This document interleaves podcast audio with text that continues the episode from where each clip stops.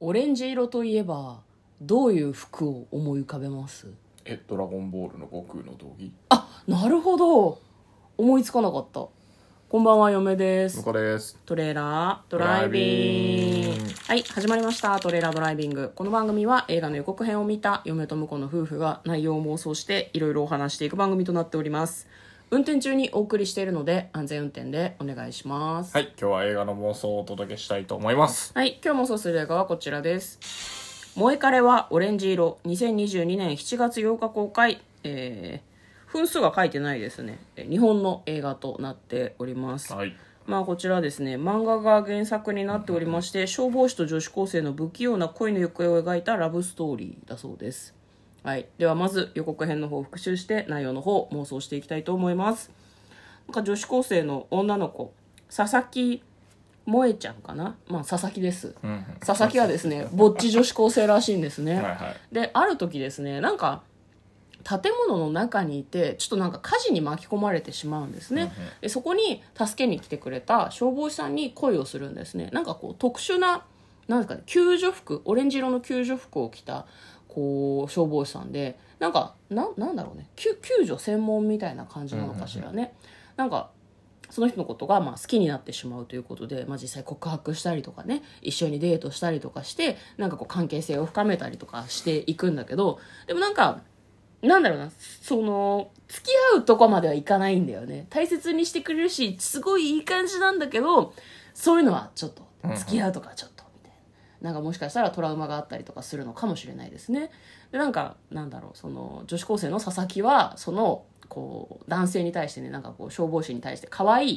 っていう気持ちをすごく抱くわけですよねその不器用なところ恋愛に不器用なところが海老原ですね、うん海老原という消防士に対して可愛いという思いを佐々木は抱くわけなんですけどなるほまあ、なんか最後にかけてなんか佐々木がまた火災に巻き込まれかけてて、あのお祓いとか行った方がいいんじゃないかなってすごい 嫁は思ったんですけどまあ、それをきっと海老原が助けるんだろうなみたいな感じの予告編でございましたでは内容の方妄想していきましょうトレーラードライビングさ女子高生佐々木がねすごい可愛くて、なんか「ぼっち JK」って書いてあったんだけど、うんなんかお友達っぽい女の子と一緒に、うんこの子あなたのことが好きなんですってなんかこうおせっかい友人みたいのがねこう言ってくれてて全然ぼっちじゃなくねぼっち舐めてんのってすごいなんか嫁は思いました ねそうっすかぼっちって本当に一人ってことだよっまあてちすょごっい思とっちたょんっだとけ引どっかかったよねうんまああと佐々木は可愛すぎるよなそうなそう思わないあ絶対ぼっちであるわけがあんなない女子高生おったらよっていう話を、もうあれだ原宿であこのうスカウトの嵐みたいな感じよそあうんねな男うん友達は当然なんかいっぱい周りにいるだろうし、いますよなんならそこも含めてこう女子がこう徒党を組んで佐々木を持ち上げてっていう可能性もありますよねあんな可愛かったらだからよほど問題があるんだと思う、食い方が汚いとか そうくっちゃくっちゃ食べるとかうんそういう話じゃないうんなる手ほどづかみで食うとかそういうところでみんなを引かせてるのかもしれないあんなに見た目が良いのにあの友達がいないっておかしいからなるほどすごく人間的に問題があるか、うんすごいやばい誰も指摘できないような癖があるとか、はいはいはいはねそういう感じかもしれないまあでもそうなでも消防士に対して淡い恋心を抱くみたいなのがやばいかっていうと別にそれは普通じゃん,、なんかいまあね告白しに行くのはやばいかな行動力がやばいとかそういうこ行と動力はまあやばいかもしれないね確かにね友達をなくすちょほっどとの引くよねあーあの救助された消防士さんが気になってるからうん、告白しに行きますっていうのはちょっと引くかもしれないじゃあさ嫁はさ、あのいけないことちょっと思いついたんだけどはい言ってもいい、なんすか萌え彼はオレンジ色っていうタイトルじゃないですか、うんうんオレンジ色の服を着た男性が好きなだけ切ない、そんなことないだろえなんかねちょっと考えてたのうよ、うんオレンジ色他にいや、佐々木じゃあぼっち JK ドラゴンボールも嘘説、そうそう。ドラゴンボール、向こうがさ、冒頭でうんさう、んドラゴンボールの悟空はオレンジ色の服だって言ってたじゃん。はいはい恋をしたことがあると思うの、悟空にも。あなるほどねムキムキだしね、そうそうそうそう。まあ、あとあれだよね、オレンジ色の服っていうと、囚人アーメリカの囚人はいはいはいって確かさに確、かにオレンジ色の服じゃん。囚人服そうだねアメリカの囚人を好きになったことがある。もうやばいじゃん。うんうんなるほどそれは友達いなくなっちゃうかもしれないよね。あとは極めつけが、タイの僧侶。ああはいはいはい今朝オレンジ色だよね。そう調べたんです、さっき。調べとんかいでみんなのことをことごとく可愛いって言っててだから、男萌えなんじゃなくてオレンジ色萌えなのわかんあなるほどねまあ、プラスムキムキは入ってるかもしれないね消防士も悟空もあの僧侶はタイわかのん僧侶 ははわかんないけどムキムキの画像の方を見てるかもしれないねタイの僧侶があの高層になってさ、あのおじいちゃんみたいになるとさ、んもうあの霞だけ食ってりゃいいみたいな感じになっそうてささこうムキムキじゃなくてカリカリとかさだからそうなっちゃうから、んそうじゃなくてその前の、うんまだこう若い感じの僧侶の人は、うんムキムキかもしれないじゃないですかアメリカの囚人も屈強な感じそうそのうそ人うそうの写真を見てると、でしょうんだから、うん筋肉プラスオレンジ服っていうのが重要なんじゃないですかなんか過酷な性癖を持っているせいで友達がいない可能性あるよな佐々木うんうん、まあどうなんだろうねうん、それをありにしてほしい、はいはいもはや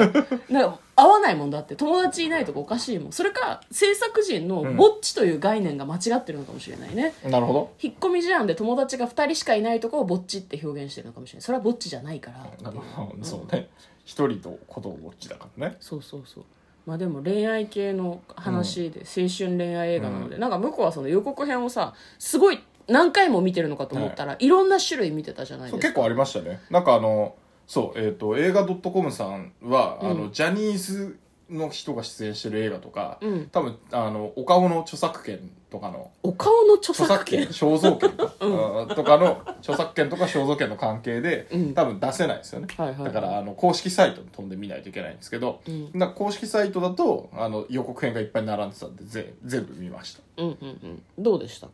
うん、あのでも見せてるシーンはやっぱりね同じあの同じあだったそうねなんだけどあのメイキングとかがあってう、んうんでそこがあのなんだろうな現場が仲良さそうな感じがあー楽しそうだったねいいです非常にね、うんまあ、和やかにやっててほしいよね、でもうん和やかじゃないとメイキングなんて作れないだろうからねまあねあの和やかなところだけ抜いて、うんまあ、メイキングが1分1分3分とかだったんで多分それ以外のシーンはめちゃくちゃ喧嘩してるかもしれないあですギスギスしてんだそう そうそうどいいけどね別 にね撮影のね裏側の話はあんまりわか関んないけ係どないからね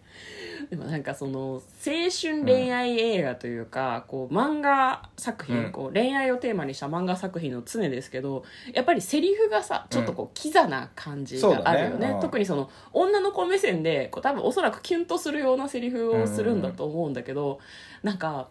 こうセリフをね実際その、ススノーマンの、うんえー、と方がですねあの言言ってるんですね、うん海老原役の方がなんかやっぱり生身で言ってるとどんなイケメンが言ってもちょっとこうクスッとしちゃうなっていうのはなんか思いますね、まあね多分なんか恥ずかしくなっちゃう、漫画だと心の中の声だからねあああまあのね口に出す声じゃないんですよっていうところあるかもね、まあ、あと想像で補填できるからね、二次元とかそうそうそうそう漫画作品だとうんやっぱり生身の人間が言ってると「おい待てよ!」ってすごいなんかどうしても思っちゃうあまりにもかっこいいセリフすぎてね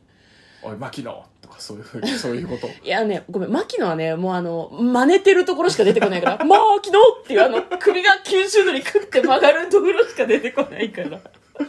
そうなんかもうもはや大丈夫なんだけどちょっとセリフは忘れてしまったんですけどキザなセリフだなと思ってはいはいはでい、もはああいうのがやっぱいいのかねい、いいんじゃないいやでもなるほどなんかあの予告編の中に、うんえーっとねあ違うあのスノーマンのあの主題歌うんの MV とのコラボバージョンっていうので、うん主題歌のところに映画のカットが挟んでああーくはるいやつはいだはったい、んはでい、そこに原作の絵もね、うん載せてくれてて、うんめちゃめちゃイケメンだったねああ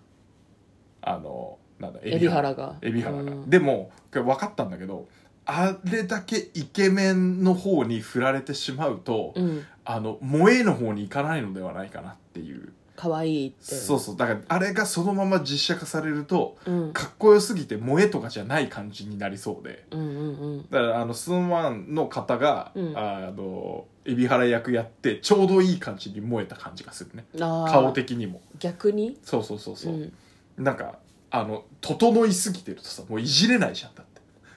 そういうもんかな、整いすぎてるとなんか萌えとかじゃないない違う感情になりそうだからうんまあだからなん、かあのちゃんとそのなんだろうなそううん、体鍛えてるムキムキっぽさがあったから、うんうんうんうんそう漫画だとちょっと顔が綺麗すぎてうんなんかいや体これでムキムキってちょっと細すぎませんかみたいな感じになりそうだったからいやあのねごめんそれはあの、う嫁と婿はプロレスを見るからムキムキの概念が違うんだよあ普通の人はほしょほしょマッチョぐらいをえほしょマッチョほほ細マッチョぐらいを大大丈夫 です細マッチョぐらいをムキムキって言うから、うんプロレスラーはちょっとなんか体型的に怖いと思う人が多いらしいですよああまあでかいからね確かにねそれがムキムキじゃんってすごい思うけあどのね,、ねただプロレスラー体型になっちゃうとあ服のがね救助とか入れあ入れなもいう大きすぎて狭いとこ入ったりしなきゃいけあれなはいんで戦うためのあの体入り口だけぶっ壊せばいいって話じゃない かそんなさ何あの X メンの